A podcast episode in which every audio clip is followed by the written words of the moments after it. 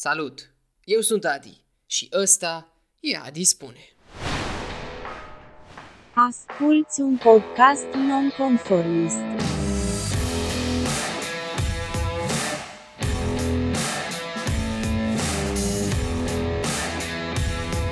Eu sunt Adrian Angel, omul din spatele acestui proiect și te invit, pe durata acestui episod, să faci ceea ce vrei tu. Dar cel mai important, poate, să asculți. Ăsta e un podcast despre oameni și poveștile ce îi compun. Invitatul de săptămâna asta la podcastul meu uh, super, nu știu cum mai zic, super duper, super fantastic of califragilistic, e Ariel Constantinov, uh. care îi mulțumesc de altfel, yeah. că și-a făcut timp. Timpul m-a făcut pe mine. Iată, aceasta e prima, prima introducere la noi la podcast. Uh, băi, Ariel, da, acum gluma ca glumă, dar super mulțumesc că ți-ai făcut timp să, să, fii, să fii aici. O oră din viața ta pentru a vorbi despre tine. Viață. Da, despre tine. Eu cred că e plăcut să vorbești despre tine, deci uh, eu îți mulțumesc că te-ai gândit la mine. Cu mare plăcere. Uite, la mine la podcast, invitatul se prezintă, nu eu îl prezint pe el. Așa că te rog, zine tu, o propoziție, două. Cine ești? De, de ce ești aici, Ariel? Um, în ultimul timp am observat că lumea începe să-mi zică că arăt ca un artist, dar nu m-am considerat niciodată artist. Sunt un om care îi place să creeze și cumva să monetizeze creația. Și cred că mi iese de vreo 10 ani încoace, oarecum. Oare m-am prezentat? E ok? E, e, e perfect. O să-și dea seama, cred că, din ceea ce urmează să vorbim de toată chestia asta. Asta îmi place. Vezi că uh, fiecare, fiecare episod, deși ăsta este teoretic vorbind al doilea, dar o să vadă lumea și pe viitoare, gen fiecare își spune gen câte o propoziție despre el, după care începe povestea, gen. Și își dai seama propoziția aia cum se completează din ce în ce în ce, în ce mai mult, știi? Uh-huh. Gen, adică mi s-a părut tare că s-a, s-a potrivit gen la, la toată lumea. În cazul tău plecăm din 2006, când uh, Am născut în a fost blogul. E ok. da, da, știu, știu, știu. Atunci, dar tu nici măcar nu ești, adică putem să spunem și asta. Tu, tu te-ai născut în România sau nu te-ai născut în România? Ai venit în România. Ți se pare ciudat că tu ai linii foarte mari în programul ăsta de înregistrare și eu linii foarte mici? Nu, no, e perfect. Atunci, uh, fii atent, m-am născut în Israel, dar părinții mei au fugit în 90 de comunism, imediat după căderea lui cumva cu mine în burtică, adică m-au făcut pe aici în timp ce încă era comunism, a căzut comunismul și au zis hai să fugim. Și imediat după aia m-am născut eu în Israel.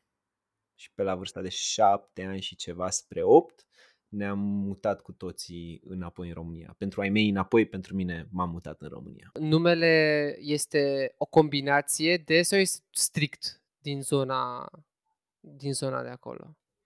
Uh, nu, mamei mele îi plac sirenele. Nu te cred. Nu, glumesc, nu e asta. Am întrebat-o și eu pe la, nu știu, 19-20 de ani care e faza, de ce mi-a dat numele ăsta mai serios așa, pentru că i-am spus după aia, știi, am suferit mult, toată lumea râde de mine, liceu, în fine, știi tu, s-a prins și ea încet, încet.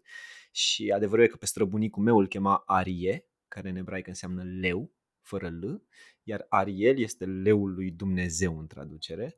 Uh, și numele mi l-a dat pentru că în primul rând spunea că i-a plăcut și în al doilea rând pentru că străbunica a abordat-o cu această tradiție iudaică și a zis, draga mea doamnă, numește-ți copilul după soțul meu sau adaptat și vei primi în schimb răsplată un cărucior. Iar în 91, în ianuarie, în Israel, un cărucior, înțeleg că era o avere și mama a zis că e un business bun și a regretat mult mai târziu când am venit în România și în România se lansase detergentul mult prea cunoscut Ariel.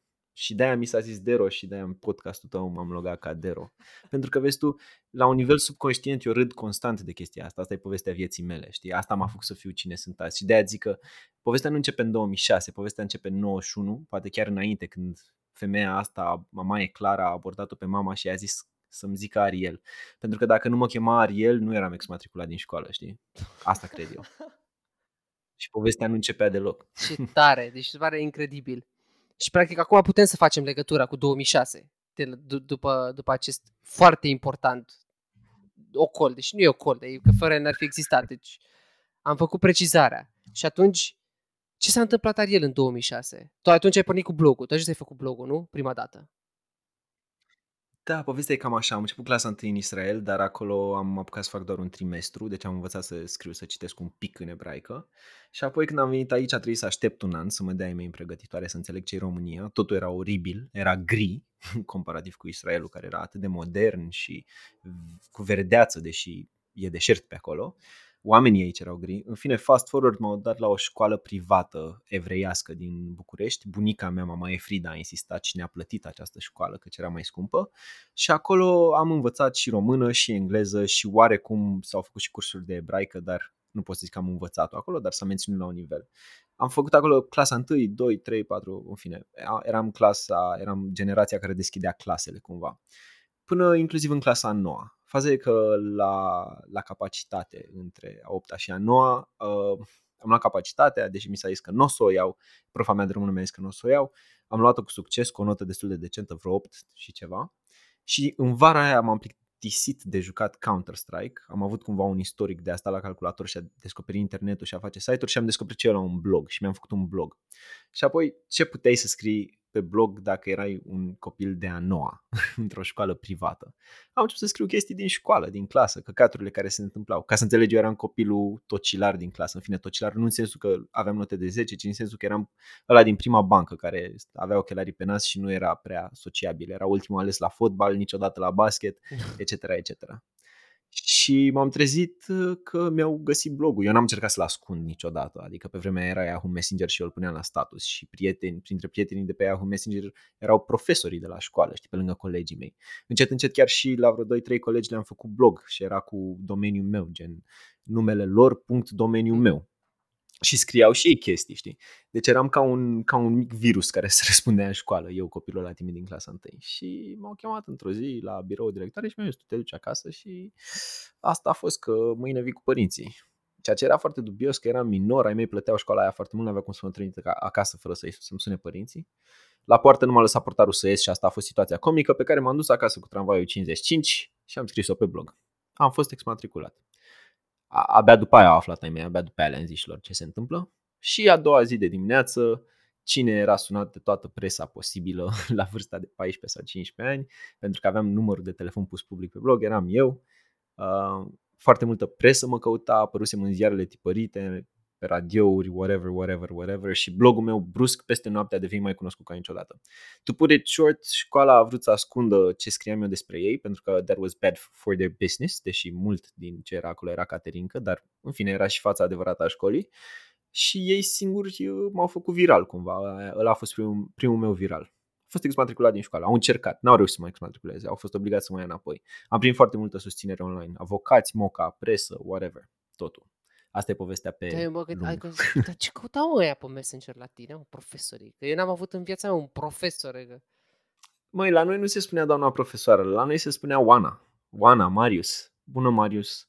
Uh, da, mi-ai scris pe Messenger, ok, da, uite, ai văzut ce link ți-am dat pe Messenger, Marius. Marius era profesorul de tehnologie sau știu eu ce, știi.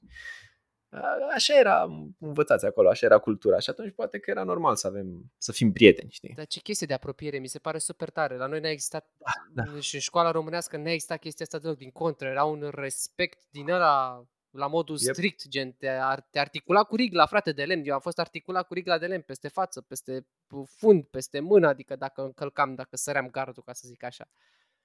Da, știu, după aia am ajuns într-un liceu de stat, a 10 a 11 a 12 și am văzut ce e acolo. Și veneam cu knowledge-ul meu și cu felul meu de a fi, ceea ce a fost oribil pentru profesorii mei de acolo. Îmi imaginez că e cu totul altă, ai fost crescut complet altfel, cu totul altă cultură. Da, basically. Și, practic, cu odată ce uh, ți s-a stârnit așa, ți-a răspândit faima asta, a crescut foarte mult și partea ta de, de, de blog. Ți-ai te-ai prins în momentul ăla care e faza cu blogul? Adică a depășit nivelul de caterincă? Băi, da, brusc trebuia să am foarte mare grijă. Totul era o foarte mare responsabilitate. Uh, și cumva mi s-a tăiat cheful. Adică nu mai aveam chef să scriu, că mi-era teamă că mai fac vreun căcat fără să vreau, știi? Sau că, nu știu, mă judecă toți oamenii ăștia care brusc mă citesc, care până acum erau 102 pe zi și acum brusc sunt 2500 în orice zi. Înțelegi? Să ai 2500 de unici pe zi la 14-15 ani, pe vremea aia, însemna foarte mare lucru. Da, da, chiar însemna și era o presiune uriașă. Dar îmi dau seama că presiunea asta, gen, la tine a fost fix invers. Adică la... Da, eram un copil, man. Eram un copil. Adică m-a traumatizat un pic, looking back, știi? O vreme n-am vrut să fiu prezent și n-am vrut, n-am, m-am ascuns. Știam că e o șansă să profit de, de așa, adică puteam să văd șansa, dar până atunci îmi făcuse rău, adică gândește că îi vedeam pe ei mei supărați că au această luptă cu școala, știi, și că deși eu nu voiam să șterg nimic și știam că e ok ce am povestit și ce fac și e dreptul meu, simțeam că se întâmplă chestii negative în viața mea din cauza faptului că eu scriu pe blog. Adică a durat mult, a fost o depresie la mijloc ca eu să înțeleg că, bă, stai așa, că de fapt am făcut bine ce am făcut, știi? Cât a durat? Adică când ai reușit să, să revii? Să Băi, te cred că a durat cel puțin încă un an de liceu la liceu uh, de stat. Cel puțin. Și atunci ți-ai dat seama, băi, ia să, ia că e cazul totuși. Cam atunci cred că m-am vindecat așa încet, încet singur, am cunoscut niște oameni mișto în clasă și mi-am făcut un bloc colectiv cu colegele mele de clasă, vreo două, trei dintre ele care erau super prietene și cumva atunci uh, virusul de care îți vorbeam la început că îi luasem pe colegii mei și le făcusem un blog sub blogul meu a devenit am doar 18 ani.ro în care, hehe, Ariel nu e doar Ariel, Ariel e o armată de copii care tânjesc după 18 ani și care scriu ce vor ei. Și am început să am campanii de genul nu mai dați bani la fondul clasei. Eram printre cei 3-4 copii din clasă care nu vreau să dea fondul clasei și vreau să ne scadă nota la purtare. Și asta, din punctul meu de vedere, era complet ilegal și de căcat, așa că am făcut un site despre asta, un subsite la doar 18 care de fapt era un blog colectiv care începuse să adune cititori. Știam acum cum e să adun cititori și ce înseamnă asta. Și de fapt mi-am făcut o redacție cu oamenii din clasa mea, știi? Și încet, încet am redevenit și Ariel, dar era constant o, un hustle așa, gen în ce proiect să investesc, în blogul meu personal sau în am doar 18 ani, știi? Și m-am vindecat așa făcând alte proiecte și blogul meu personal rămânând locul ăla safe în care vin așa mai rar și am grijă ce zic, știi? Nu mai sunt așa deschis, nu mai judec așa mult, nu mai zic așa orice caterincă. Nu, vin și zic chestii inteligente sau când m-a rănit ceva sau știi, ceva mai deep așa. De aia zic că a durat foarte mult și de fapt cred că nu s-a vindecat cu adevărat niciodată, știi? Mi, M-a maturizat brusc cumva. mi se pare interesant că tu ai oferit, de fapt nu, nu neapărat că tu ai oferit, dar știi, e, um, americanii în liceu au această revistă a școlii, știi, în care Mhm. ei scriu și își practică uh, talentele la jurnalism, mă rog, cine are talent la jurnalism. Tu ai făcut chestia asta cu blogul pentru colegii tăi, de, de, pentru cine a vrut, evident, din Da, colegii da, tăi. basically asta am făcut. Și mi se, pare, mi se pare super tare pentru că v-ați dezvoltat toți în felul ăsta și ați prins toți curaj, atât la scris cât și la a vă clădi pe voi, a vă contura voi vouă o imagine. În continuare am rămas ca un rebel, chiar și în, lice- în liceu în partea de stat, știi, am rămas, am devenit un rebel, deși înainte nu cred că eram, dar m-au catalog- catalogat la exmatriculare ca un rebel și după aia da, cred că am rămas așa un lider, să iau și pe ăștia, să, să le deschid ochii, bă, nu e ok că proful de geografie își bate joc de noi, nu e ok, hai să scriem despre asta. Și da, cred că am dat un pic și altora din jurul meu, nu știu cât a funcționat. Tin să cred că nu foarte mult însă, pentru că suntem dintr-o cocă foarte diferită. Cât a durat Uh, povestea asta cu... Ia, iartă-mă că mai vreau să-mi spui ceva. Ah, nu, cât a durat povestea ce cu Cu am, am doar da, 18 da, cu ani? am doar 18 ani.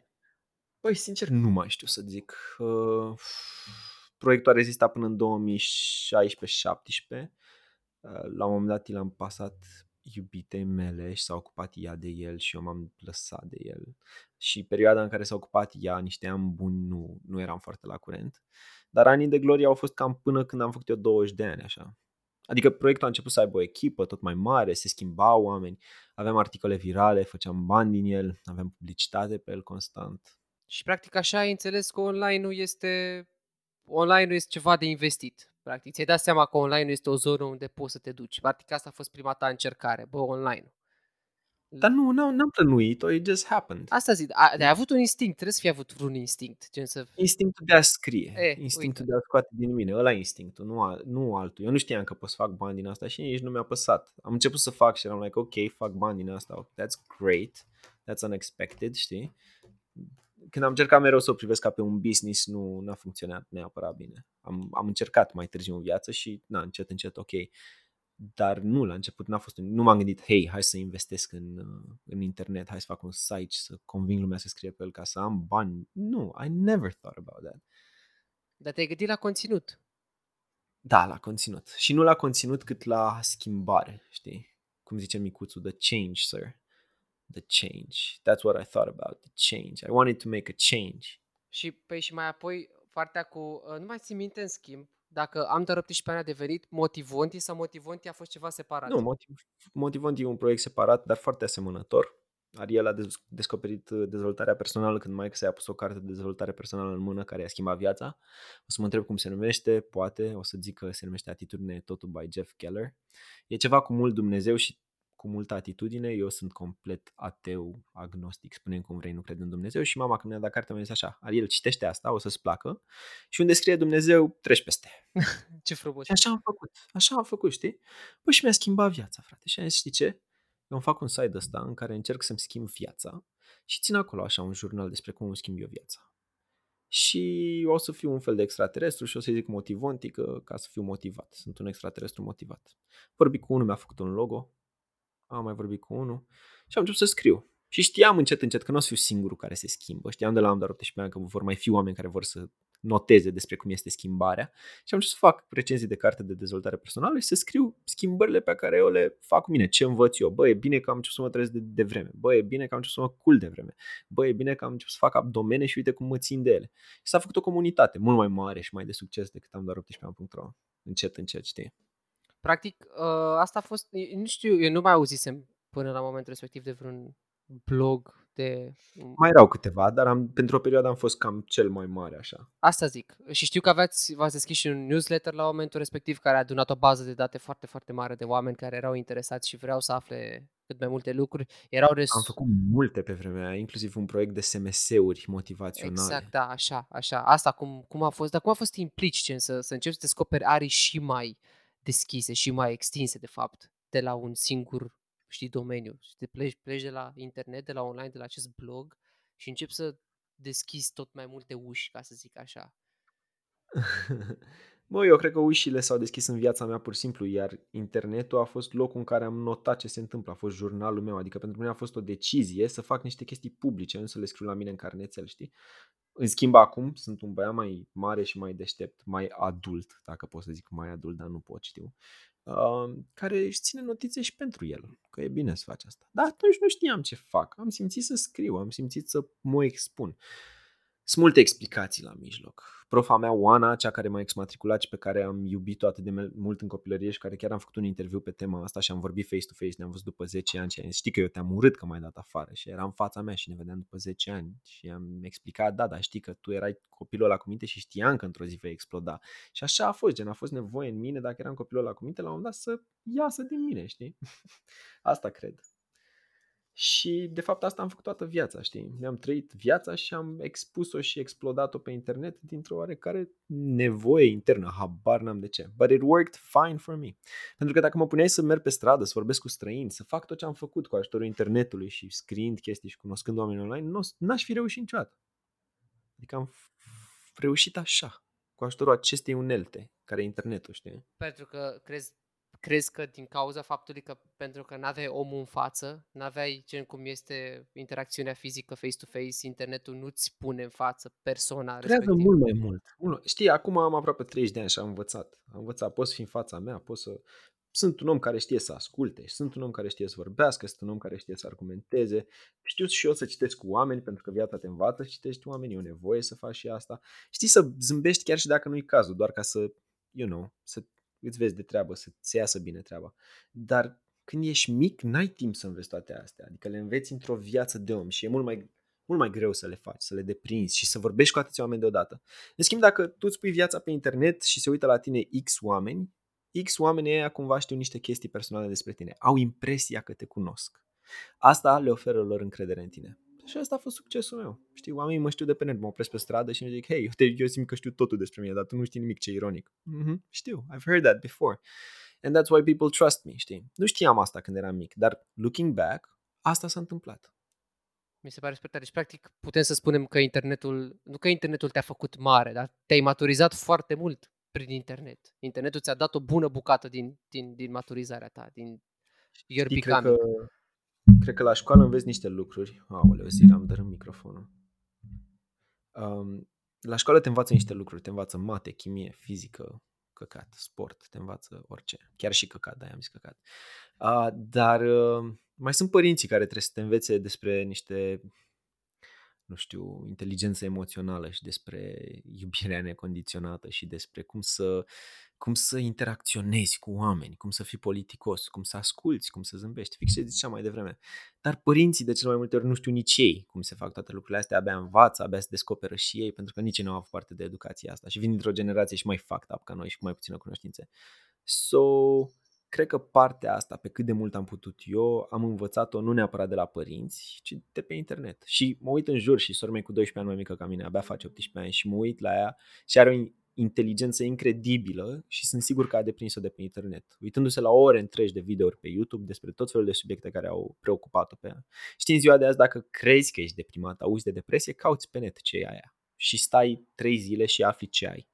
Când eram eu mic și auzeai că poți să ai depresie și zicea cineva, bă, tu ești deprimat. Păi te deprimai și mai tare, habar n-aveai ce să faci. Nu erau atât de multe resurse pe internet, nu știai să te educi așa. Oamenii acum se educă așa. Și eu m-am educat așa, cumva, într-un fel. Am avut norocul să fac asta. Asta doar pentru că ei mi-au adus un calculator acasă, mi-au pus internet, dial-up și m-au, m-au împins să mă așez pe scaun. Știi că ți-am, ți-am că eram copilul la timid. Eu nu vreau, nu vreau să deranjez pe nimeni niciodată, nu vreau mă, stai mai aici, stai aici. Și mai cât costă să stau pe internet? Și nu, nu costă mult. Tu stai, uite, intră pe starwars.com. Din acolo m-a trimis stai că mi prima dată. Că abia văzusem Star Wars. Like, wow, starwars.com. Și câțiva ani mai târziu făceam un site pe bani, știi, și aveam 13 ani. Doamne, ce tare. Deci, practic, internetul... Bine, ca să fim sinceri, acum internetul chiar a fost catapulta generației, generației noastre, adică din da. 90 și 4, 96 când s-a inventat internetul, apoi 2000, generația care, mă rog, care a crescut până la 2000 și 2000 când a luat cu asalt internetul, aia a fost o catapultă pentru noi toți. Da. Ne-a, ne-a săltat în lume, gen o lume atât de vastă, gen pe care n-aveai cum să o veți până, știi. Yep. Da. Uh, și cu bicicletele, cum e mă, Ariel? Că am înțeles partea asta prin de de internet de început. O să ne întoarcem la ea, nu-i, nu-i, nu-i grijă, dar cu, cu bicicleta cum ai ajuns să, să te să ai așa, să ai o pasiune atât de mare? Am o poveste și despre biciclete dacă vrei. Eu am povești despre orice, man. Pot să zic povești la infinit. Dar știi când ești nevoit să vorbești despre tine și am un citat despre asta și cred foarte mult în el. If you don't tell your own story, someone else is gonna tell your story. Și nu o să-ți fie bine atunci, știi? Și așa că am învățat singur că trebuie să-mi spun povestea, frate. Și când lumea mă întreba cum ai ajuns să faci curiera pe bicicletă sau ce ai avut cu bicicletele, m-am întrebat și eu, bă frate, dar de unde treaba asta? Că eu n-am nimic cu bicicletele, m-am apucat eu acum brusc. Și am găsit, frate, am găsit, am găsit cine m-a învățat pe mine să merg cu bicicleta. Bunicul meu, bunicul Cirel a reparat o bicicletă, bicicletă într-o zi, el era mare biciclist, era un om așa mare, înalt, de aproape 100 și ceva de chile, de 2 metri și el se urca pe biclă și mergea, deși te uitai la el și nu avea sens fizic, știi, era prea mare, prea rotund ca să... Dar el mergea mult pe bicicletă și m-a convins să mă pe bicicletă și m-a învățat să mă dau pe bicicletă. Acolo începe povestea. Și asta se întâmpla când eram mic și ceva mai târziu, când eram în liceu, deja ajunsesem în liceu de stat, printre a 10 deci după exmatriculare, tot așa într-o vizită în România a bunicului meu, care a locuit în Israel, a găsit el o bicicletă veche de-a lui, a reparat-o și s-a în spatele blocului să te dai pe biclă. Mai știi să te dai pe biclă? Nu mă dădusem în toți anii aia, peste 10 ani. Nu mă dădusem. M-am urcat, a stat cu mine și m-am dat. Am început să merg cu bicla la școală, cam 6 luni. Am văzut cum este traficul pe bicicletă și de acolo am zis, hai că dacă am doar 18 ani.ro, hai să fac niște marșuri pe bicicletă, pentru că nu e așa, el wants the change. Și am zis, fac marșuri pe bicicletă ca să nu mă mai calce oamenii, pe, șoferii pe stradă, nici pe mine, nici pe alți bicicliști, că nu suntem mulți. Și acolo e altă poveste, s-a numit Bikewalk, am fost 5 oameni prima dată, 20 a doua, 40 a treia și la a patra au fost 100 de oameni și toată presa și erau interviuri cu Ariel. Și de acolo am cunoscut foarte mulți bicicliști și venea vremea rea, se termina, se termina vara și am zis, bă, cum fac eu bani? Că deja încep să am 18 ani, am doar 18 ani, știi? și trebuie să încep să fac bani. Și așa, mergând cu bicla și văzând bicicliști în jurul meu, am aflat de curierea pe bicicletă, care era la modă prin anii 90 în New York. Și am început să cochetez cu asta. Și într-o noapte n-am stat, am făcut un site, i-am zis Tribu și am zis, bă, eu mor pe biclă și pentru 12-14 lei eu fac drumuri prin București pe biclă, că nu-i mare brânză. Începuseră deja prietenii de la liceu să mă trimită, bă, du și mie asta acolo, actele acolo, nu știu, și îmi dădeau 10-20 de lei. Nu știu cum am ajuns să fac asta. Și de acolo s-a născut curiratul pe bicicletă și de atunci pedalez ca un nebun tot orașul Dar tot ăsta. internetul, tot cu internetul ai aflat pe bănuiesc de curiatul pe bicicletă din, din Da, New tot York internet. și după aceea ai venit și ai extins-o la, ai extins la noi. Da, am venit și am zis, bă, e nevoie și în București de așa ceva. Dar cum a fost o Cam asta. prima oară să încerci mersul pe bicicletă? Cum te-ai simțit? Gen, când te-a pus bunicul tău, ia vină cu aceea, pune aici, te, Bă, așa te atunci, înșa. prima, prima dată eram prea mic, nu mi am nicio amintire de atunci prima dată, dar știu că el m-a învățat, știi? Dar atunci, a doua prima dată, când eram în spatele blocului, bă, a fost așa natural, deci mi-am amintesc cum eu stăteam la calculator, îmi vedeam de ale mele, el a venit și mi-a propus chestia asta, că el e deja prea bătrân să încerce bicla și bicla era prea mică, vino tu să vezi cum e, că oricum te-ai dat de mult. Bam, și m-am dus și nu, nu mi-am exact sentimentul, dar mi-a plăcut instant, știi, era like, eu mă dădeam mult pe role până atunci, mergeam pe role la liceu pe vremea aia. Și atunci în ziua aia cumva s-a schimbat, am zis ok, o să iau Pegasul ăsta superb, cool, așa, și o să merg cu el. Da. Și a fost bine. Eu țin minte că era să mă lovesc, era să-mi rup capul într-o bordură prima oară când am mers pe, pe, pe bicicletă. Asta la oraș, după aceea la țară, tot așa aveam un Pegas vechi și ruginit care îi sărea lanțul, dar cu el făceam ulița ca să zic așa, nu mergeam niciodată pe jos, adică el era transportul meu pe, pe uliță când mă duceam să stăteam vara la, la țară. Dar în oraș n-am avut curaj niciodată să merg pe bicicletă. De asta zic că mi se pare... N- am încercat și n-am reușit. N-a fost, frate, pentru mine. Ce să zic? Ai, nu m-a prins. Oricum am rămas cu vorba asta, făceam ulița. Da. păi pe bune, mă trimitea peste tot. Ia-mă tot la magazin, ia niște pâine și magazinul la 4 km. Nu Ah. era, da, urcă-te frumos, dă-i prin, prin bolovani, șanț pe unde prins, treceam un pârâiaș, nici o problemă, ducea, atâta doar să nu mă fugărească gâștele, dacă mă fugăreau gâște, sărea lanțul și beleam.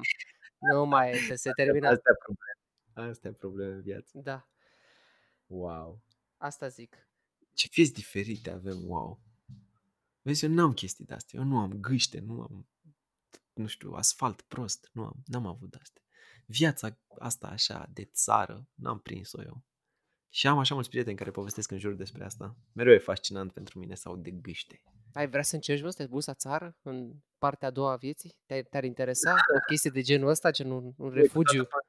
Asta știi cum e, cred că oricine s-a gândit un pic la asta. Cred că am momente în care îmi place și acolo, așa de conectat. Dar nu știu dacă mă gândesc să fac o mutare serioasă. E mult de muncă. E mult de muncă, da, într-adevăr. Dar e și o viață mult mai simplă, e o altă viață. Nu mi se pare că viața de la oraș e sănătoasă, nu mi se mai pare. E, nu, e prea poluat și prea agitat.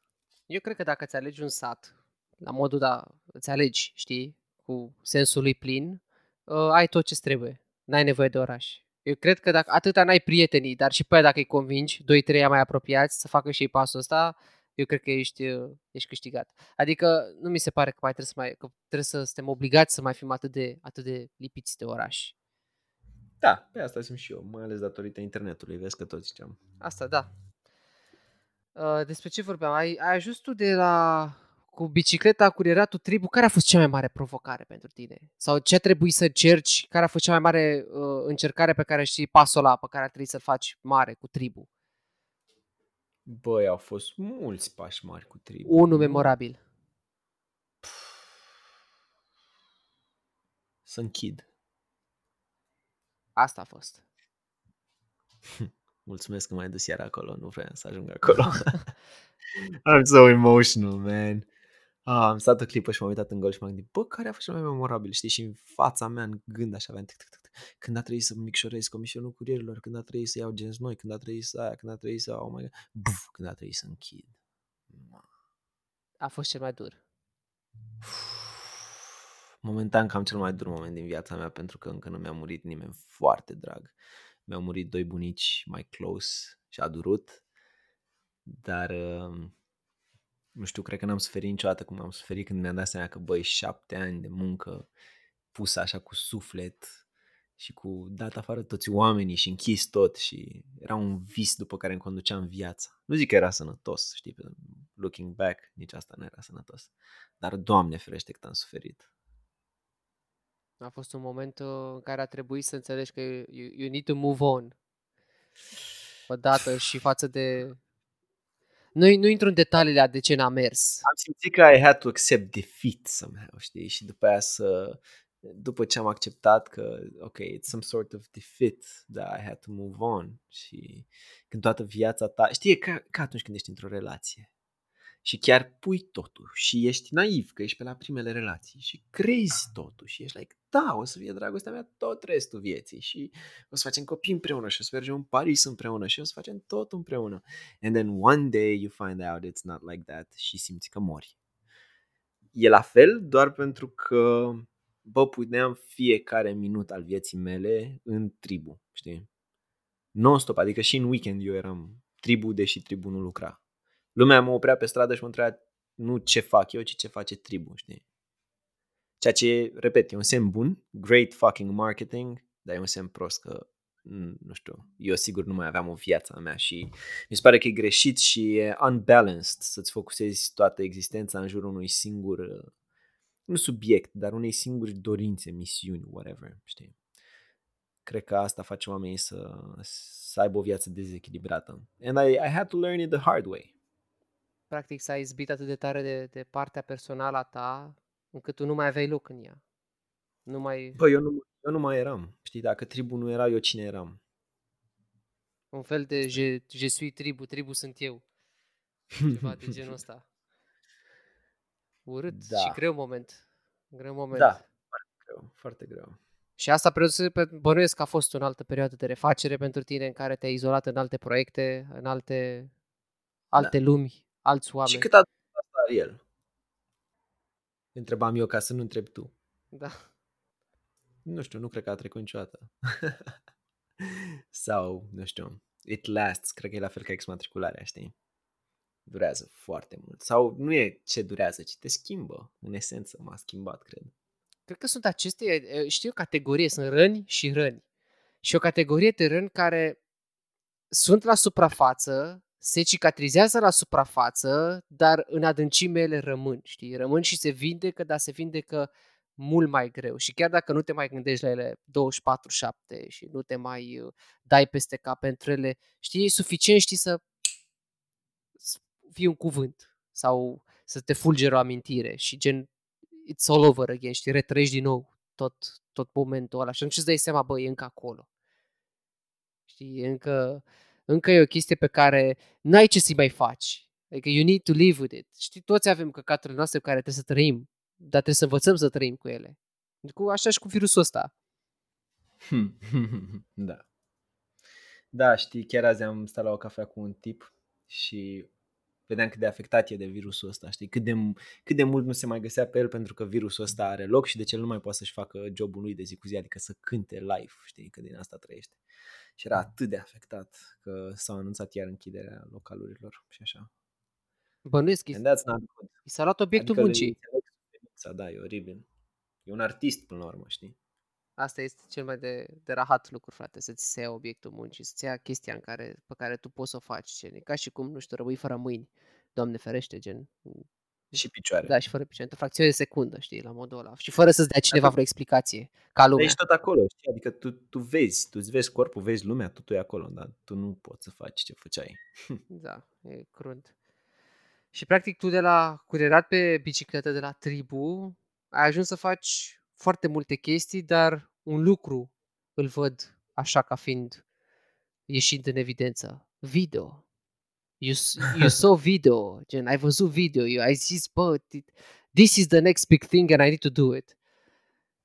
Văd că tu tot ai impresia că eu am zis asta înainte să se întâmple. N-a zis, Îmi pare rău să te dezamăgesc, dar nu a fost așa niciodată. Nu zic că zici tu greșit, eu înțeleg că tu, că așa ți iese ție, dar e, e funny că nu, nu a fost așa, știi? Nu, n-am prezis, n-am, n-am gândit atunci asta, nici cu scrisul, nici cu filmatul. Și nu știu în ce măsură e tribu, să zicem, responsabil de partea mea video. Dar da, m-am apucat să, să fac vlogging inspirat de Casey și despre ce să fie vlogul dacă eu sunt tribu? Despre tribu, evident. și de acolo, na, când s-a închis tribu, am cam renunțat și la a mă filma pentru că nu mă simțeam confortabil să-mi arăt fața asta tristă. a fost un moment de izolare. Un moment în Da. care, gen, ai, ai, vrut să, ai vrut să dispari.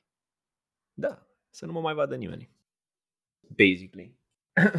Dar uh, video cred că am făcut de ceva, făceam de ceva timp, adică mi-am că eram mai mic, aveam 12 ani, eram pe acasă și mă filmam. Deci tu aveai talentul Mm, ăsta, filmam. parcă Aveam, aveam ceva, mai filmam, mai editam, dar am avut tot felul de pauze până să mă apuc de vlogging și după aia să o iau mai în serios. A fost, uh, bine, de- de- și de ce zic că ai văzut tu video ca fiind the next big thing. Nu că, nu mă refer neapărat că ai, ai fost vizionar, dar n-aveai cum să eviți chestia asta. Mi se pare că e o chestie care, știi, se potrivește mânușă pe anumite tipuri de persoane. Și tu ești tipul ăla de persoană pe care, știi, video se potrivește mânușă. Pentru că dacă ai putut să faci un bike walk și ai dus-o la a patra ediție, la a patra ediție abia a bubuit, Ești genul de persoană care o să facă chestia aia care știe că poate să, prin care poate să ajungă la cât, la cât mai multe persoane și să poate să schimbe, să facă o schimbare în bine. Și atunci de asta spun că ai văzut. Pentru că tu oricum citeai tot, erai pe internet, vedeai ce mișcă, vedeai what's the next big thing, what's the next big move. Mai și spui acum că ai avut aceste tangențe cu video încă de, de, de când erai mic și atunci, știi, se leagă toate. Da, somehow, acum că o zici așa. Cum ai zis că se numește podcastul tău? Băi, ea dispune, dar știi cum e? Eu o dau așa, cum o fi, o fi. Mai degrabă contează ce se vorbește. A dispune doar, știi, a name, dar nu, să, nu e lipit de o categorie anume. Nu, ziceai tu la început un subiect așa când ai introdus A, chestia asta cu... întotdeauna încearcă. Întotdeauna încearcă. Eu cred că la asta se referă, de fapt, ce am, ce am trăit eu, știi? Uh, mi-a plăcut mereu să încerc ceva ce mi-a plăcut să văd la alții și de cele mai multe ori nu m-am lăsat până nu mi-a ieșit. De ce nu știu. Dar uh, așa a fost. Ține de, ține de ego sau ai vrut tu să-ți demonstrezi ție bănuiesc prima și prima dată? Că poți. Eu zis terapeuții că aș fi un perfecționist și cred. Acuz mai puțin că am mai îmbătrânit, dar când eram copil, sigur eram. Da, nu știu, am vrut să... Când am, când am văzut că pot, m-am lăsat. Știi, cam așa a fost și cu bike cu, cam așa a fost și cu altele. Când mi-a ieșit, n-am mai fost motivat. Dar uh, nu m-am lăsat până n-a ieșit. Și cred că asta se întâmplă și acum cu video, știi? M-am filmat odată, m-am prins, încet, încet, m-am lăsat, m-am apucat iar. Și, na, acum trăiesc din asta. Acum nu mai trăiesc din uh, blogging, din a face bani de pe blog, am trăit mulți ani din asta, N-am prea trăit niciodată din tribu, doar indirect, ca imagine, că mi-a adus tot felul de alte beneficii, să zicem, și bani într-un mod indirect. Eram cunoscut pentru tribu. Și acum, cumva, a treia mare etapă în care trăiesc din video production, ca să zic așa, știi? Asculți a dispune, un podcast care s-ar fi putut numi și Aditace. Și practic tu cu video production ăsta, tu practic ai pornit, mă rog, până la video production, tu ai pornit uh, cu vlogging-ul, ai făcut daily vlog, dar tu, nu mai ții minte, aveai o emisiune înainte sau după? Ai dreptate, am avut și un show la TV înainte, am și uitat că am făcut un show la TV. Da, fiate, am cunoscut un tip la un moment dat, în fine, long story short, foarte vag, era cu vreo 15 ani mai în vârstă ca mine și mi-a zis într-o zi, bă, uite, eu trebuie să fac o emisiune la TV despre internet și am, mi-a zis prietenul ăsta al meu că tu te pricep la internet, nu vrei să faci o emisiune? Să fii prezentator? A, ba da, dar ce presupune? Păi nu știu, uite, facem împreună așa un, cum arată emisiunea ce zicem, tu prezinți, filmăm, bla, bla, se editează și așa. Și trebuie să faci patru, sau, da, patru episoade pe lună, a câte 25 de minute și primești 20 de milioane. Ce zici? Men, aveam, nu știu, tot așa 18 ani, câți, câți aveam, nu mai știu, ceva de genul ăsta. și eram like, dude, fuck the money, dar sunt pe TV. pe sticlă. Pe sticlă frățică, banii erau de la Dumnezeu, erau un plus, dar faptul că mă puteam filma. Și da, atunci uh, am văzut ce înseamnă să țină doi oameni, două camere foarte mari spre tine și tu să ai o lavalieră și să fii în centru vechi să-ți zică, hai, zi scriptul. Uh, little did I know atunci că de fapt nimeni nu făcea cu mine emisiunea, eu trebuia să fac tot. Eu regizam tot. eu eram și producător și prezentator și tot. Aveam doi băieți cu camera și cu microfonul și ce le ziceam că facem, unde mergem, cine filmăm, aia făceam. Și am făcut asta o vreme, nu mai știu, am făcut câteva emisiuni. S-a terminat destul de prost că vreo trei nu au fost publicate niciodată, deși au fost lucrate, dar uh, cu siguranță a fost super multă experiență și atunci. Mă gândesc de la man management la project management, avea echipa aia că treia care Băi, erau oameni tine. care tot așa, eu aveam 18-20 de ani și aveau spre 40 toți. Era mega weird și eu le ziceam, ok, acum eu o să zic ceva. Și eu învățasem să fac singur textele. Le scriam pe laptop dinainte, le citeam în fața camerei, cumva le învățam pe de rost să le zic la cameră, știi? Și ziceam, ok, filmați-mă acum. Nu le ziceam din ce unghi să mă filmeze, că nu mă pricepeam. Le ziceam că la asta se pricepe Și de-aia sunt niște filmări penibile din anii 90, așa arată. Dar, pui mei, sunt alea sunt, gen, știi? Sunt pe YouTube, se numește România 2.0, dacă cineva e curios, cred că încă sunt. Sunt, sunt, sunt, m-am, m-am uitat să verific. Știu că un, un episod este despre Instagram și vorbesc cu Alex Damian și știu că avea super multe view-uri pentru că a fost way before să bubuie Instagramul la noi și lumea a căutat pe YouTube ce e Instagram și apărea video ăsta, emisiunea asta de TV cu mine și Damian vorbind despre Instagram. That's crazy, man. Și a fost, uh, pe asta spun. Și practic tu de aici ți-ai luat și ți-ai extins toată aria asta de expertiză. Da, am învățat ceva și după aia m-am folosit de asta. După aia m-am dus la mine în sufragerie, am făcut rost de o cameră de filmat, l-am pus pe prietenul meu Andrei să mă filmeze, mi-am făcut un text, citisem o carte, am zis, bă, scot trei idei într-o carte, mă filmez, pun pe YouTube și îmi fac show. Și ca să fiu sigur că e monetizat, am scris la o librărie online, la ochian.ro și le-am zis, bă, eu fac un super show, la la la la la la, vreau și eu niște cărți și 100 de euro pe lună și fac patru episoade pe lună. 100 de euro care însemna nimic, dar era pentru mine o dovadă că oamenii sunt dispuși să dea un ban, adică patru cărți pe lună și un ban. And they did it, man. Și practic 3D este și astăzi. Bă, da, este... E, e prezent cum sunt eu prezent așa, cum am eu mood știi? Dacă mi-e bine, scot unul la două săptămâni, dacă mi-e rău, dispar doi ani. Bă, da, da, da, este, este o, o marcă a continuității tale și a, practic un statement al, al da, da, da. Și dacă te uiți, vezi evoluția mea, cum vorbesc eu la cameră, cum se schimbă calitatea, cum se schimbă montajul, cum se schimbă tot. Me, și s-a schimbat atât. Adică like, este o diferență ca de la cel la pământ, de la prima emisiune 3D până la ce este acum este... Da, și cred că wow. se poate mult mai bine. Adică mereu a fost făcută cumva în sufragerie, știi? Dacă ar fi făcută mai serios decât în sufragerie, ar fi minunată. Și dacă ar fi mai mult decât un om și jumătate implicați, iarăși poate ar fi mult mai bună. Dar, hey, it doesn't matter. Asta m-a făcut să am atât de multe alte proiecte. Ideea este că îți place, adică se simte entuziasmul în fiecare lucru pe care l-ai făcut și ce mi-ai povestit până acum, se simte entuziasmul, se simte ideea că, bă, ok, nu mă simt bine astăzi, nu fac astăzi, fac mâine, dar mâine fac gen fiind acolo 100% și dând 100% ca să iasă cât de cât bine. Să poți să livrezi ceea ce lumea caută, vrea, cere, știi? Bă, iarăși e ca într-o relație, știi? La început ești pro și crezi că partenerul tău trebuie să-ți dea 100%. Și nu e așa, mai târziu în viață înțelegi că, bă, da, îți dă 100% din ce poate, dar asta nu înseamnă că ți acoperă ție 100%, că n-are cum. Și trebuie să mai ai și prieteni și trebuie să mai ai tu puterea ta și trebuie să mai vorbești cu tot felul de oameni, nu doar cu partenerul, ca să fie ok. Și cred că așa e și în chestia asta, știi? Dai 100% atât cât poți, dar trebuie să ții un echilibru și cu restul vieții tale. Și throughout time, pentru mine regula a fost să învăț ceva nou, să predau mai departe și să monetizez. Și e un cerc vicios pozitiv, așa îmi place să zic. Dacă poți să-l vezi, e ca, ca semnul ăla de pe sticlele de apă, de recycle, știi? Da, da, da, da. da. da. Știi, sus este învață, apoi creează, apoi jos monetizează și apoi a patra, gen la ora 9, este repetă.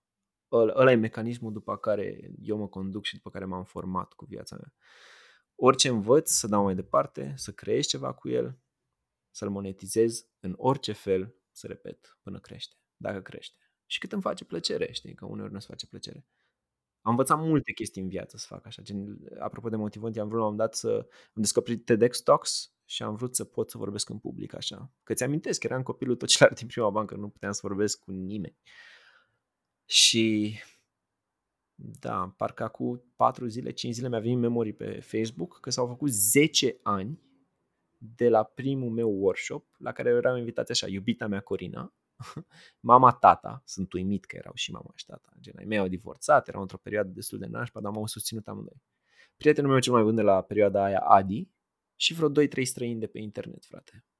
Vârste foarte variate, în fine, și au apărut poze, memorii de acum 10 ani cu ei, cum eu îi pun să se ridice, să se îmbrățișeze, să fac și e funny, man, îl văd pe prietenul meu Adi îmbrățișându-se cu tata, maica mea cu Corina, strangers pe acolo și eu îmbrăcat așa weird și le prezint cu dredurile prinse. A fost jalnic, jalnic, jalnic. M-a plătit un bilet, dar de seama, a fost așa ca să văd eu. O fată a adus prăjeșturi, unul a zis că vrea să vină de pe net, prietenii mei am adus cu forța, mama, tata. Până când am ajuns să țin workshop în Brașov, să o iau pe mama ca asistent, că îmi trebuia ajutor, să am 20 de oameni în sală, să plătească 100 de lei, 150 de lei, să plec acasă cu 20 de milioane într-o zi. Mai că mi era șocată. Și eu aveam cea mai mare plăcere din univers să mă duc în fața acestor oameni. Apoi țineam în București workshop și veneau oameni din afara, nu din afara țării, din afara orașului, gen veneau cu mașina din Ploiești, din Pitești, poate vreo femei, plângeau la workshop meu. Și eram un copil, man, un copil. asta eram.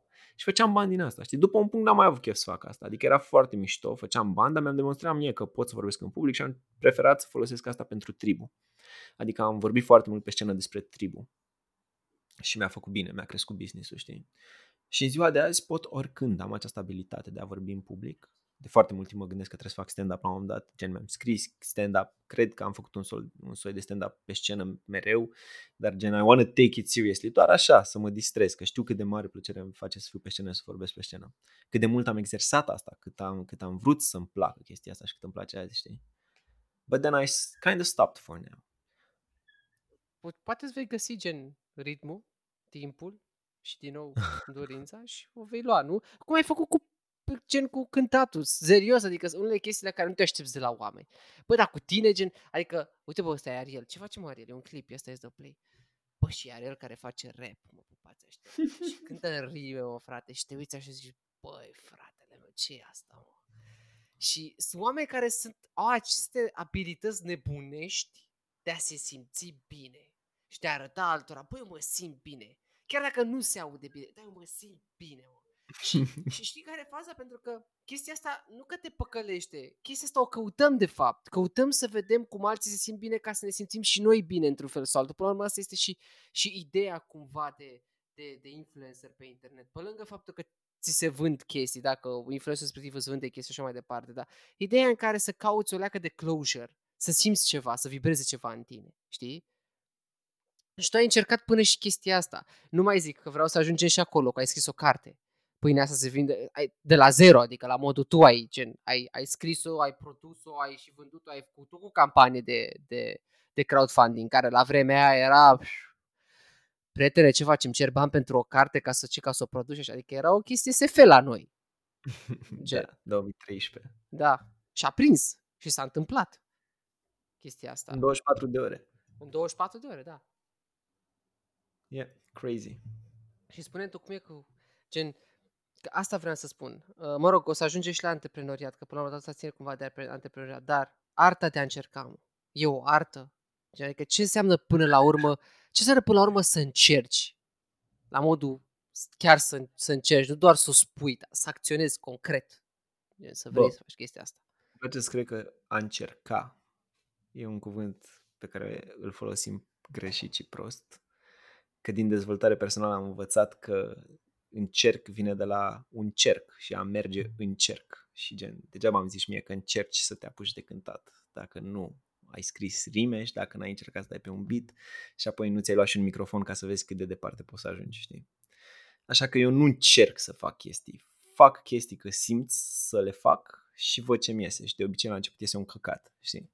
Dar dacă am chef să încerc mai mult, uh, încerc să nu stau în cercul ăla și să evoluez cumva uneori mă plafonez și rămân acolo și renunț sau nu renunț, dar cum, cum e și cu public speaking skill-ul ăsta, a rămas acolo veșnic, știi? Uh, în ziua de aia știu oricând că pot să dau o rimă pe loc.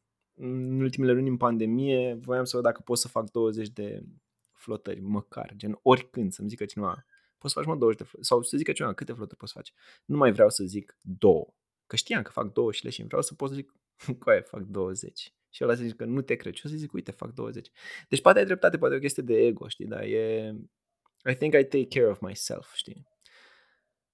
ego poate să fie bun și poate să fie rău când e prea mult. Și când e vorba așa despre mine, eu cu mine, să fiu bine eu cu mine, I think that's right. Păi uite, dar asta înseamnă că practic până la urmă a încerca nu înseamnă totdeauna a reuși. Clar nu. Okay. Și atunci asta înseamnă, luăm fail ca parte din proces tu cum iei fail? Adică cum vezi failul ăsta? Cum vezi ideea asta de failul ca parte din procesul ăsta de... Eu cred că secretul este că dacă nu ți propui ceva concret, you cannot fail. Dacă Ariel nu și-a propus să scoată un album, he cannot fail. Dacă Ariel nu și-a propus să facă bani din producție video, he cannot fail. Dacă Ariel începe să facă bani din blogging, muzică, whatever, then he succeeds pentru că a spart o barieră și a demonstrat lui că poate să facă bani și atunci zice, ok, cum ar fi să fac 500 de euro pe lună din asta? Hai să văd ce trebuie să fac ca să fac asta. Și atunci îmi propun. Și abia atunci, dacă nu-mi iese, sau văd în cât timp fac cei 500 de euro, abia atunci maybe it's a fail. Dar nici măcar atunci, știi? Pentru că right now, dacă mă pun jos, eu știu, frate, că pot să fac 20 de flotări. I check it, știi? Not every day, dar I check it. Și așa, așa reușesc să mențin în calm, să zicem, una dintre cele mai mari nevoi ale omului sau cel puțin ale mele, și anume aia să știu că, boy, I'm financially secure somehow. Adică n-am niciun proiect care îmi face bani în clipa asta, dar știu cu toată ființa mea că o să-mi vină ceva proiect video și o să fac bani. Așa cum știu chestia cu flotările, știi, și tot ce știu despre mine. Și practic este cumva un fel de ține presiunea departe de tine, nu te gândi la ea ca pe o presiune, nu te gândi la ea ca pe o, nu știu, o chestie care te poate strivi, uh, ci mai degrabă vede-o ca pe o chestie pe care poți să o faci, dar trebuie să o șlefuiești. Gen, cumva. Dar fără să te gândești gen la un ceva îndepărtat, la un punct foarte departe de tine, ci aici cât mai aproape. Eu cred că asta te limitează, faptul că nu îți dorești să faci ceva. Dar uneori presiunea aia te omoară. Eu dacă îmi propuneam să cânt, să devin cântăreț, dacă chiar îmi doream asta cu adevărat, era atât de multă presiune pe mine încât poate că nu făceam video. Adică e cu duși întorse, cu dublu tăi și cred că lucrurile la început devin pasiuni și apoi când le monetizezi trebuie să conștientizezi că ok, vreau să iau asta serios sau o las așa la nivel de pasiune care mai produce bani. Uh, devine business sau nu? Și în viața asta am învățat că unele chestii devin business, că vrei să devină, altele devin de la sine și te gândești că nu are sens, preferi să rămână o pasiune și tot așa. Și cum se pupă chestia asta de business, antreprenor, trecem în zona asta, că tot ai făcut așa o trecere frumoasă. Luăm de la pasiune și ajungem în zona asta. Că uite, așa pot să zic de, pot să zic de tribu, pot să zic de weirdo, uh, Pink Zipper, unde ai lucrat cu, cu Corina, nu știu care a fost, căruia a fost ideea. Uh, ce mai pot să mai spun aici? Bine, și aș vrea să-mi povestești tu pe parte de video și de Dude, unde acolo bănesc că a fost un parteneriat de business. De te urcat de nebun în, în avion și ai călătorit prin câte țări s-a putut ca să scoți niște episoade cu Dude. da. Păi nu știu cum se pupă. Cred că când poți să-ți dai seama, nu știu, când poți să-ți dai seama, în momentul când se monetizează, îți dai seama că, bă, this can become a business, e momentul să mă implic mai mult, sau, nu știu, o ții la foc, știi cum se zice, la foc uh, mic și lași să, să fiarbă. Tragi de lemne. Da. Nu știu, nu, nu pot zic că am o regulă cu chestia asta, nu m-am gândit destul la chestia asta ca să am un răspuns așa spontan cum poate am avut până acum, știi? Că mi se pare că până acum am, am vorbi despre chestiile la care m-am gândit de-a lungul timpului foarte mult, dar uite, acum intri într-o zonă pe care n-am cugetat-o. Nu știu de ce n-am cugetat-o așa, poate ar fi trebuit. Dar uh, looking back, am simțit și eu că uneori când o pasiune devine un business, pasiunea moare un pic, știi? Pățit asta și cu tribu și alte, în alte momente în viață. Uh, dar pe de altă parte, alte ori clientul nostru e clientul nostru și e proiectul lui și nu, no, facem cum vrea el. Uh, you learn to let go, știi? Dar depinde cât e despre tine și cât e despre client. Um, de-aia am zis la început că lumea îmi zice că sunt artist și eu nu cred, dar poate încep să cred pentru că mi se tot zice. Pentru că mi se pare că eu vreau să fiu genul de om la care oamenii vin să-și facă frizura, gen, genul de frizer, metaforic vorbind, la care un client se așează pe scaun și zice hai, fă-mă tu cum știi. Știi? Ăla e nivelul lui de încredere cu mine cu munca pe care o fac pentru el. Nu unul care se așează și zice, fă un stil american și după ce îl fac fix stil american zice, bă, dar nu așa e stilul american.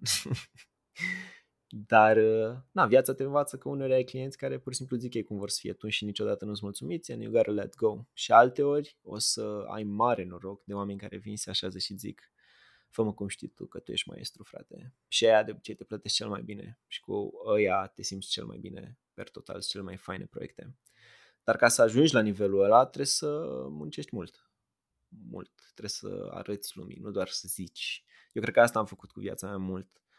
Am arătat pe internet ce pot să fac, știi, scriind, făcând videouri, whatever. Și oamenii m-au abordat și mi-au zis, hei, poți să faci asta și pentru mine? Că ți-aș da bani pentru asta. și then I was like, ok. Crezi că... Da, deci se pupă și nu se pupă. Și înveți cum se pupă. Dar crezi că pasiunea asta moare pentru că intervin alți factori de ordin extern care nu mai pot să mai da, țină chestia Exact. Da. Da. Bă, trebuie să livrez asta, trebuie să iasă așa, uite, mi-a zis, mi-a dat feedback-ul ăsta. Băi, când livrezi ceva de trei ori pe cum te-ai înțeles și tot nu e ok nici a patra oară și n-are niciun sens, nu, nu mai poți. Eu fac rage la telefon și dacă există vreun client care ascultă chestia asta, îmi cer scuze, dar uneori nu mai pot. Uh, și poate că e chestia de artist din mine, poate că e chestia de, bă, nu știi să faci business. Cred că înveți să faci și business la un dat, să nu mai lucrezi cu oricine și pe orice, un milion de review-uri pe un video, știi? Uh, trebuie să înveți în viață să faci și business, cum înveți să faci multe lucruri. Uite, vezi, dar zice că mai ai niște rage-uri câteodată. Uh, feedback-ul trebuie să țină de pozitiv, ori cultura noastră, de păcate, nu e una de feedback pozitiv, e una de feedback negativ. La noi feedback-ul se vede negativ, nu se vede pozitiv. Și Nu asta, condamn pe nimeni, că și eu sunt foarte, am fost până recent, cred, până în ultimii doi ani, poate, foarte deschis în a da feedback direct și nu agresiv, dar negativ, știi? Și credeam că fac un bine oamenilor, că nu le zic pe așa, le zic pe șleau, frate, nu îi duc cu zăhărelul și să le zic mai frumos, să împachetez mai frumos decât ar fi că nu. Și cred că uneori uh, fix asta s-a întors asupra mea, știi? Oamenii nu au fost cei mai pozitivi și simți, parcă simți că nu ți-a apreciată munca, o iei razna. Asta zic, deci și practic și tu te lupți cu feedback-ul atunci când arată urât feedback-ul în sine, dar adică nu e împachetat cum ar trebui, știi? Și păi gândesc că un feedback neîmpachetat cum trebuie a, duce foarte mult și la reacții adverse, ca să zic așa. Adică mă gândesc că un, altfel arată un feedback scris frumos, păi uite aici aș dori așa, arată, arată super bine, dar uite, hai să facem aici așa, aici așa, aici așa, știi? Și, și noi implicit să-l vedem ca fiind, bă, sunt niște chestii totuși pozitive. Hai să vedem ce zice ăsta, hai să vedem dacă e așa. Nu, ă, coi, ce mizeria asta. Băi, eu cred că cu timpul crești și cresc și clienții de lângă tine și înveți să-ți alegi clientela și să ai grijă cu cine lucrezi și no. It's just life. Asta zic. Și cu Dude ce ai făcut, mă? Că mă uitam la clipurile alea și nebuneam. Și Ce a fost, ce a fost în inima ta, gen serios, că bă, nu, nu, știu, Era nu știu cine a prima, venit. în 2017, după tribu și după despărțirea mea de Corina, cu care am fost vreo 6-7 ani, a- am ajuns la oamenii ăștia de la Dude, care cumva m-au contactat ei pe mine, eu, pe, eu le dădeam inimioară, gen la orice postau, îmi plăcea așa mult ce postau pe pagina de Facebook. Și nu știu cum naiba m-au reperat ei, a zis cineva lui Andrei, care e, e he's the, the, the big dude, să zicem, vreun angajat de-a lui care mă știa, a zis, uite-l pe băiatul ăsta, poate faci niște on- content online cu el. Și m-am văzut cu Andrei și Andrei asta mi-a zis că și-a dat seama că nu mai vrea să lucreze pentru clienți, căci Dude e cumva o casă de producție pentru content digital, dar nu numai, în care lucrează cu branduri foarte mari. Aș vrea să fac și contentul meu cumva, să-mi cresc canalul meu de YouTube și cumva văd că ce faci tu s-ar pupa și am început cu ok, hai să facem trei idei. Dar era boring să facem trei idei, așa că i-am zis hai că aș vrea să călătoresc, uite eu deja am luat bilet spre Gibraltar, vreau să mă duc să văd mai mulțele din Gibraltar. Hai să fac un fel de vlog de acolo, dar nu vlog despre mine, despre locul ăla. Și i-am zis că mă gândesc la nume și vedem cum facem. Să-mi dea doar o cameră, că eu nu am cea mai bună cameră, să mă ajuste cu editul și vedem cum iese. Facem un pilot. și m-am dus și am făcut asta și primul episod a ieșit așa blană. Pe aia cumva am bătut palma. Ok, te mai duci, mai faci, hai să vedem ce mai facem. Și am făcut asta câteva țări, câteva orașe bune, gen Copenhaga, cred că a fost ultimul și n-a apărut niciodată. Dar am mai fost în tot felul de Veneția, Barcelona. Bă, dar vreau să văd Copenhaga. Vorbește A, cu nu ei. cred că o să vadă lumina zilei, cred că s-au împlinit 2 ani de la filmarea aia, sau un an, nu mai știu. Măi, prietene, dar erau super tari toate, de la edit la despre ce Da, dar vorbim. vezi tu, uneori, uneori faci chestii și nu e profitabil, să zicem, din atât de multe feluri, încât chestiile alea se opresc. Și proiectul ăsta nu era doar cu mine. Vezi? Astea sunt riscurile, când nu filmezi în sufragerie, când vrei să faci ceva mai bun, nu mai depinde doar de tine. Și e oribil să n-ai control, deși e și normal să n-ai control, dacă vrei să faci ceva mare și frumos. Așa că în clipa asta, vezi, și eu sunt la fel de dezamăgit când tu îmi zici mie că vrei să-l vezi. No. Eu trebuie să port dezamăgirea asta pentru că n-am ce să fac. Am încercat să fac, n-am ce să fac. Dar crezi că a fost ceva ahead of its time, chestia asta? La nivel de edit, la nivel de durată, la nivel de stil Nu de cred că video? e ahead of its time. Faptul că nu e viral nu înseamnă că it's ahead of its time. Nu mă gândesc neapărat la viralizare, cât mă gândesc la un, o audiență care să guste întru totul acestei, pentru că până la urmă gândește câte vloguri de traveling avem, câte bloguri de traveling avem, câți oameni sunt pe tot internetul ăsta care se ocupă de treaba asta și totuși era top, co- top quality content ce făceai tu, gen Da, și păi cred că stilul. a crescut destul de repede, destul de bine, știi? și atunci, nu. Al, alte proiecte au crescut mult mai repede, mult mai bine. Proiectul cu muzica, de exemplu. Și de proiectul ăla se țin, ceea ce este minunat, știi? Cu vinilul, vinil la mine. Nu, nu, nu. a- Tot pe Dude este un show Dude Where's My Tune și Ah, da, invită da, da, da, și da. cântă. Și e foarte fain făcut, știi? Da. Da, zic, I mean, some stuff is just decision și uneori it's business and that's how it should be. Asta zic, da. Păi și atunci, ce, ce vreau să te mai întreb? Cât de important e să încerci gen, în viața asta? Chiar dacă E încerc foarte aici, devine altceva. Foarte important să nu încerci, important e să faci. Știu că e lame, dar e just do it. Și e just do it pentru că, bă, aia e esența, frate. Dacă pentru tine just do it nu înseamnă nimic sau ți se pare că e un căcat, înseamnă că n-ai încercat să faci. Pur și simplu să faci. Că la at the end of the day, știi, la asta se rezumă. Să faci. Uh, Bă, orice ar fi. Uneori înseamnă să-ți faci prima cafea. O când ești mic, nu știi să faci prima cafea, frate. Te învață cineva. Primul ceai. Nu știi să te legi la șireturi, nu știi să te speli pe dinți, nu știi să numeri banii, nu știi cum te fraierezi cu oamenii. și gen înveți chestiile astea pentru că te obligă cei din jurul tău să le înveți. Știi, la început părinții te spală pe dinți, îți leagă și retul, îți arată, te împing pe tine să faci tu. Și alteori, nu știu, se iau oamenii de tine, te iau de fraier și înveți singur cum, cum să te porți cu ei. Dar uh, frumusețile vieții, alea pe care trebuie să le descoperi singur, nu, pre, nu, nu are ce să te împingă spre ele, știi? Alea se trezesc în tine undeva, nu știu, eu, eu le simt și sunt sigur că orice om pe planeta asta le simte. Vezi ceva, îți place, ești, bă, ce tare ar fi să pot să fac și eu asta. Și atunci, dacă simți destul, o faci. O faci și vezi ce iese. Și apoi te întrebi, bă, vreau să mai fac, nu vreau să mai fac, ce înseamnă dacă mai fac? Încep să visezi sau nu. Deci nu e despre a încerca neapărat. E despre a face și apoi a lua o decizie de a face mai departe sau nu. Nu pierde timp în orice caz. Just do it. Băi, mie, maica mea toată viața mea este că pierd timpul când stăteam la calculator și a retras cuvintele când a înțeles după aia că ce băiat deștept am fost că am făcut asta, știi? Maica mea mi-a zis mereu că pierd timpul. Și m-a obsedat chestia asta de mult încât mult, mult din adolescență și early adulthood cumva aveam senzația că, bă, pierd timpul, hai să fac ceva mai mult cu viața mea. Adică mi-a, mi-a imprimat asta pe creier, știi? Dar uh, e prea multă presiune, adică uneori trebuie să te și distrezi, trebuie să o lași moale, să te poți relaxa, să te poți reface după ce faci ceva. So, nu știu cât de mult rezonez cu pierdut timpului, dar cu siguranță timpul este cea mai uh, valoroasă resursă pe care fiecare dintre noi o are. Și de el, practic, el e moneda de schimb, de fapt, și de drept în absolut tot ceea ce se întâmplă. Da. De-aia ți-am zis la început că timpul m-a făcut pe mine. Și când, când, ai, când zici tu că ai, pun, ai spune stop unei aventuri în care ai dubii? În primul rând nu e bine să ai aventuri.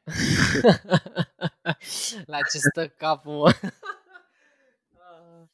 Despre ce aventuri vorbim? Ei bine, îți dai seama despre aventuri uh, profesionale, discutăm despre aventuri în care investești pasiune. Ce am vorbit și până acum, practic. Știi, eu abia recent am citit pe internet ce înseamnă a red flag. Știam ce înseamnă a red flag. E un semn că ceva nu e ok. Dar în, în definiție ce înseamnă un red flag, tu știi? Păi, eu cred că e, a zice eu, aș lega-o de un semnal de alarmă și cam atât. Oh, Asta fii e. Explicația asta. How do you know you have a red flag? It makes you feel uncomfortable. Atât. Eu când am citit definiția asta am înțeles abia atunci cu adevărat ce înseamnă red flag. Știi că un red flag pentru mine nu poate fi un red flag pentru tine neapărat. Că suntem diferiți și vedem lumea diferit. Și cred că așa e în viață. Faci ceva and at some point you feel a red flag, știi? Și atunci decizi. Nu, nu e mai mult de atât. Mm, N-aș fi zis până acum o vreme că lucrurile se bazează pe instinct, dar foarte mult din noi e și instinct. Cred că ignorăm prea mult ce simțim și ne bazăm prea mult pe ce gândim. Și asta uneori ne face rău. Apropo de viața la oraș. Da. Mă gândeam, mă gândeam acum la, la fix la, la acestea, chestia ce ai spus acum. Într-adevăr, cât îți ia să... E acest lag, lag ca la CS. Știi? Care gen faci click, dar nu se întâmplă nimic. Știi? Headshot. Da, da, da. La tine, gen, știi, după 3,4 da, da. secunde. Ah, da. Și după... O viața e frumoasă, asta e ideea. Cum, a- cum, cum, cum? Mai zic o dată. Viața e frumoasă, asta e ideea. Da, viața, că cum a zis, uh, uh, mă rog, a zis și uh, uh, un alt invitat, nu-i zic acum, dar versul lui Macanache. Că azi ești, mâine nu mai ești. Da, mie mi-a venit în cap ăsta, sunt eu, ăsta sunt eu. Da. Vezi? Este, este un super fenomen și Macanache. Și Macanache e un exemplu pentru... Bă, mare exemplu. Îl admir maxim. Îți place de el. Grav. Da, am scris pe blog despre el la început de tot. I-am embeduit piesele pe care le-aș șters de pe canal, dacă poți să crezi. Wow. Știu care de la tine am auzit, de la tine și de la câțiva prieteni uh, mai apropiați am auzit de Macanache. Gen. Și uh, mulțumită unei recomandări de la tine și a altor prieteni apropiați, am fost să-l văd pentru prima oară pe Macanache la Femei pe Mătăsare, atunci când Macanache, gen, eram 15 speriați în fața scenei, ascultându-l. Na, vezi cum e internetul? Asta zic, da. Și a fost cu o, de- de o dezvoltură incredibilă. Eram, zici că se purta omul și cânta și a, se făcea în așa fel încât ziceai că eram 50.000 de oameni în fața scenei, nu 15. Așa a fost. Hai să încheiem. Dar fii atent cum încheiem. Cum? După toată experiența asta cumulată până acum, da? N-am apucat să, adică sper că și voi cei care ascultați înțelegeți că nu o să putem să cuprindem viața unui om într-o oră și un pic de audiție, cât mai degrabă niște puncte esențiale și de nici, de, nici de carte, de cartea să se vinde ca pâinea caldă, n-am apucat să vorbim pe bune. Dacă vrei tu să spui acum niște chestii așa, dintre provocările. O găsiți Moca pe internet sau în Apple Store Books, whatever e Moca. A făcut-o și pasta, asta trebuie spus. Ce? Asta e, a, asta e, făcut-o și pasta, nu mai zic și Weirdo care este un onesie. Nu credeam că o să faci onesie-uri în viața mea. Dar uite că și asta. Da, apropo de fails, ăla e un fail, n-a ieșit niciodată un succes. Nu, n-am reușit să-l produc. Dar ți-ai pus, adică ai fost foarte entuziasmat legat de el. Asta, asta Da. țin minte. Erai foarte, era o chestie, cel puțin mi s-a părut o chestie foarte utilă pentru oameni. Legat de fashion. You sometimes fail. And you need to accept it. Aia e. Yeah. Dar după toată experiența, cum am zis, cumulată până acum, unde te situezi, gen, în prezent, acum, gen, cum te vezi pe tine în prezent acum, dar cum vezi și viitorul apropiat. Și fii atent că n-am discutat de pandemie, deci te-aș ruga aici să introduci această anomalie a timpului care se joacă cu noi. Bă, nu prea știu. Și cred că nimeni nu știe. E citatul ăla că nimeni nu știe în ce direcție se îndreaptă de fapt și atunci realizezi că ești și tu ok. Um, îți ziceam la un moment dat că trebuie să-ți propui chestii so you can fail, știi? Și cred că e una dintre momentele în viață în care oamenii au trebuit să renunțe la chestiile pe care și le-au propus pentru că a venit pandemia. Și așa și eu am renunțat la niște chestii. Încerc să fiu cât mai zen și creativ. Mi-am tatuat pe mâna dreaptă Keep on Creating și văd asta foarte des în fiecare zi de când mă trezesc până mă culc. Și încerc să fac asta în tocmai pentru că asta mă face fericit. Uh, Pe stânga scrie Be Here Now pentru că, așa cum am intrat, trebuie să fiu agățat în prezent. Dar uh, nu prea mi-am propus chestii pentru viitorul apropiat. Cert e că împlinesc 30 de ani, care e o vârstă rotundă la care face o oarecare criza vârstecică. Nu pot zice că mă afectează momentan, dar uh, bă, cred că în esență cel mai fericit în viață a fost fix atunci când mi-am propus să fiu fericit. Fără să explic mai mult nimănui ce înseamnă asta, nici, mă, nici măcar mie, știi? Fericirea o simți așa, e un moment. Gen, ești sau nu fericit acum pe ce trăiești. Și cam asta mi-am propus și acum. Și mi-e bine.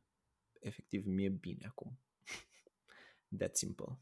Deci, practic, ai reușit, chiar și cu pandemie și cu tot ceea ce a fost, practic ai reușit să-ți găsești un echilibru important în interiorul tău, în așa fel încât să, știi, să te așezi, să, știi, Bă, eu cred că dacă te așezi, mori, metaforic vorbind, deși cu toții căutăm să ne așezăm, dar, de fapt, vorba aici de genul că când nu mai înveți, atunci mori. Aia pentru mine e o plafonare. Cât timp înveți, o să ai și dezamăgiri and you'll fail. Asta e Zira care se joacă cu o jucărie pe fundal. Stai și că și avea face același lucru în spate, dar e ceva mai moale. Da, nu, nu, nu mai știu exact unde rămăsesem. Că dacă te așezi, dacă te așezi, gen te plafonezi, dacă nu mai vezi. Da, dacă nu înveți, uh, mori, așa se zice, și deci constant pare că eu mă pușuiesc să învăț și cred că asta trebuie să facă oricine. Și apoi să folosesc schema aia cu învață, de mai departe, creează, monetizează, repeat, whatever, știi? Uh, și cât timp faci asta, clar vei fi și pierdut și vei avea și dezamăgiri și vei, știi? Pentru că care e următoarea chestie pe care o înveți? Care e următoarea chestie pe care o faci? Rămâi doar la făcut video? Habar n-am, știi? so, da. Cred că important e să rămân agățat în prezent, să-mi văd de treabă constant, indiferent de toate lucrurile care uh, apasă, nu apasă, în fine, dor, nu dor, te fac sau nu să te simți bine cu tine. Tu trebuie să încerci să te simți bine cu tine. Și ăla e, ăla e punctul în care sunt. E foarte zen așa ce spui tu acolo. Mie îmi place. E un... De serios, e o chestie cu care ai, ai, ai, strag, ai stragălărat în momentul ăsta. Adică uh, la început n-am simțit, sincer. Adică acum vorbesc de, de, de pandemie, da? Și că am procesul meu de învățare în viața asta e continuu, chiar dacă mai lent poate în momentele astea, dar este continuu. Mi-am dat seama că nu m-a, nu m-a lovit deloc Gen, nici lockdown nu, nici când a fost să fie dur, începutul la mai dur. Mm-hmm. Nu, n-am simțit nimic. Eram, mamă, frate, stau acasă, wow. Cum e, frate, să lucrez de acasă, wow.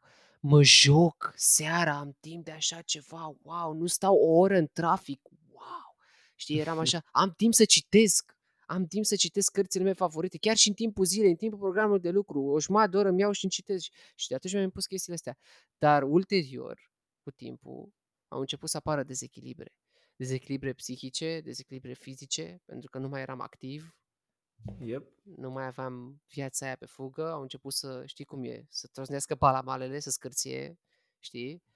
Și a, în momentul de față nu pot să nu mă întreb, chiar și poate exagerând puțin, am I doing right what I'm doing, știi? Este corect drumul pe care sunt în momentul ăsta Oare e momentul acum de o schimbare? Nu e... Știi că ziceau psihologii, bă, nu e ok să te gândești la tine când e o astfel de criză afară, gen. E ok să trăiești ce ai de trăit și să te bucuri de ce ai, dar nu te gândi, nu te gândi cum să spun eu, filozofic la tine. Nu, nu încerca să, să pui presiune pe tine, pentru că e deja o presiune exterioară pe care poate nu o simți acum, dar o să o simți mai târziu. Da. Știi? Și atunci ăștia spuneau, bă, nu, e momentul de reinventare acum tipul ăsta de care ziceam că m-am văzut cu el mai devreme și era supărat că se închid barurile, a zis cea de genul că depresia este boala secolului și asta e o problemă. Și știu că mă uitam la el și am dat din cap și am zâmbit cum îți ziceam că da, uneori trebuie să faci așa, că n-ai chef să începi să explici părerea ta cu adevărat lui atunci. Dar gândul meu despre depresie este că depresia este un mod al vieții și al creierului de a te forța să cugeți și să găsești o soluție la ceva ce te apasă foarte tare și pe care l ascunzi sub un preș. A, dacă nu ții timpul să stai într-o depresie, în egală măsură nu reușești să evoluezi. Și atunci știi să cred nu că depresia, vai, este boala secolului și atât de multă lume e deprimată și hai să nu închidem restaurantele că depresia e rea, tind să cred mai degrabă că e un mare level up pentru conștiința umană și societate, așa, știi, pe multe praguri. De-aia suntem deprimați, de-aia suntem supărați. Începem acum să apreciem libertatea pe care o aveam și tot ce aveam și să conștientizăm că, bă, trebuie să facem niște schimbări radicale. Și cumva mă bucur, mă bucur pentru că acum vreun an mă gândeam oare ce poate să unească planeta asta toată, știi? Și mă gândeam că e nevoie de un holocaust așa masiv extern asupra umanității, a unui lucru care să nu țină cont de naționalitatea oamenilor. Doar asta ne-ar putea uni. Și nu m-am gândit atunci la o pandemie, știi? Și când a venit pandemia asta era like, uite frate, ăsta e, ăsta e holocaustul ăla. Asta trebuie cumva să ne facă să fim împreună, deși, pui mei, avem și război în același timp, știi? Așa că, da, nu știu, e rău, dar it's life, nu știu. Vorbesc cu bunica care are 81, aproape 82 de ani și eu văd că e chill și îmi zice, eu am mai trecut prin asta, am mai fost pandemie când eu am fost mică Și a fost groaznic, într-adevăr, dar o să treacă și asta, o să treacă și asta. Și o văd că e chill, știi? Sunt oamenii Asta ăștia zice care au mai ceva. multă experiență decât noi, care, uh, nu știu, ne, e, au așa o, un fel de aură asupra lor, cum e bunica ta, gen ce ai spus tu acum, care te fac să, să te, te întrebi, bă, da, câți dintre noi exagerează în momentul ăsta și sunt ca mine, gen, se gândesc atât de mult. Adică te uiți la oamenii ăștia care au trecut prin atâtea și sunt like, da, mă, trece și asta. Și ce înseamnă experiența vieții, ce înseamnă și să ajungi la o vârstă și să fii așa înțelept, înțelepciune, de fapt. Știi? Uh, mie îmi place ce ai spus tu, asta cu depresie, deși nu văd depresie. Eu văd, uh, mă rog, ce spuneau, uh, uite, îți recomand pe, pe ocazia asta Conrad, Conrad Lorenz, stai cu am aici, ca să nu, să nu fut titlul. Cele opt păcate capitale are omenirii civilizate. Și Bun. da, și dezbate tot, de la suprapopulare, la îmbogățire, la uh, mediu pe care îl distrugem, la whatever, chestii de genul ăsta, adică sunt foarte importante punctele pe care le dezbate. Și spunea că uh, oamenii cu civilizația actuală au pierdut, practic, cumva uh, legătura cu ei. Este foarte mult zgomot de fond pe care oamenii îl adoră și îl vor ca să scape de ce spuneai tu, băgatul la supreș. Știi? Hmm. Ori o, asta e faza, gen, a, a, adică și ăsta a scris-o în 73. Suntem în 2020. Deci din 73 până în 2020, ăsta deja vorbea de chestiile astea, gen. Chestia această cultura spectacolului, a cancanului, a mereu se întâmplă ceva, evenimente, televizor, mass media, chestii, gen. Și noi, a, spunea, omul nu mai poate, nu mai suportă să stea singur în liniște cu el. Se ferește să stea în liniște singur cu el. De ce? Pentru că se ferește de gândurile lui.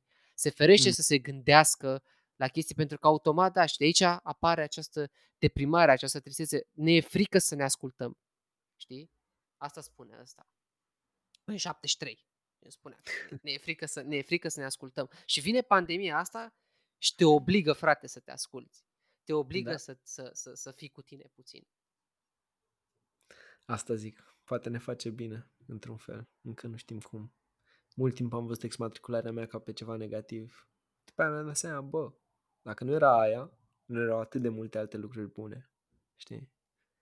Așa și asta. Nu știm acum. Hopefully it's gonna be good.